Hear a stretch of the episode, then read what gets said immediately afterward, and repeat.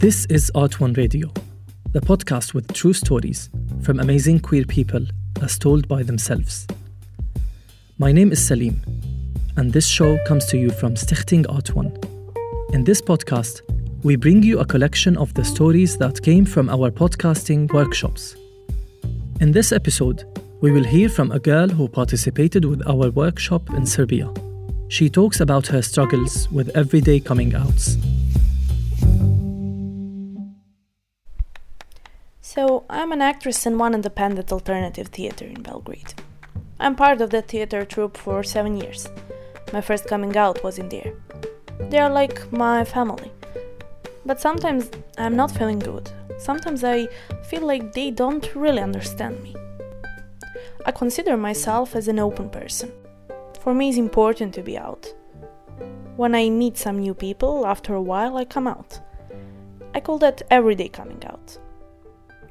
So we had a premiere of our new performance in our theater, and main character was played by New Girl.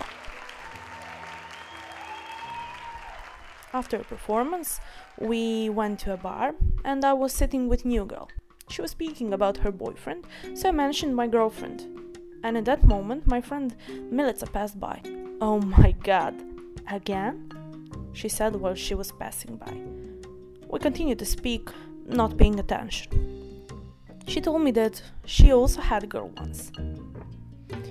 When a new actress went to the toilet, Milica came, she put her hand on my shoulder and said, Why you should always do that? Why you need always to speak about your sexuality? Nobody cares if you're gay or straight. She put some sour smile on her face and left. Maybe she's right. Maybe I'm talking too much about myself. A few months later in theater, uh, we started to work on new performance.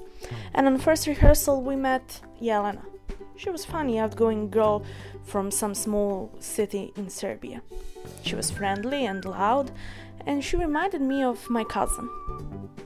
After rehearsal, we went to a bar and uh, we ordered a beer, but she ordered a coffee and started to speak with uh, me about her problem of getting pregnant and that soon she will uh, go to live in Berlin with her boyfriend and they will try to make family there. Then she started to speak uh, about her boyfriend and their two years relationship and I wanted to say that I'm with my girlfriend for two years too but I didn't. Don't take too much space speaking about yourself, I thought. It is okay like this. You are having interesting conversation. And once I said that I would also like to live in Berlin, one of my friends said, Well, uh, Boyana for sure will not try for kids there. you know she's into girls. New girl just changed her face. She moved back in her chair and pulled her hands closer to her body. That was not comfortable for other friends at the table either. I felt like I'm betrayed. Again, I felt like I has to feel guilty for something. I was angry. Why do they think that they can speak in my name? They can speak about my things and stick their nose to my life. It took a couple of seconds of unpleasant silence. Me having or not having kids, for sure, is none of your business, I said. The evening progressed, but atmosphere was not the same. New girl continued to speak with me, but she was much quieter, like she closed herself. And in my head, I, I was just thinking about her thoughts and feelings. Will she think that I'm flirting with her? Is she homophobic? Why am I'm suddenly scared? Does she still want to be my friend?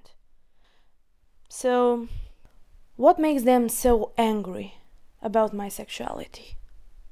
Why I always should to explain myself? Are they really not homophobic? Or that is homophobia too? I'm not sure. But for sure they don't have right to speak in my name.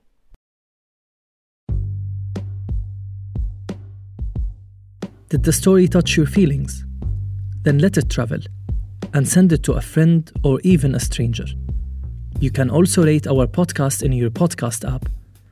That way, you help us to reach a wider audience and new listeners. Thank you for listening. Until next week.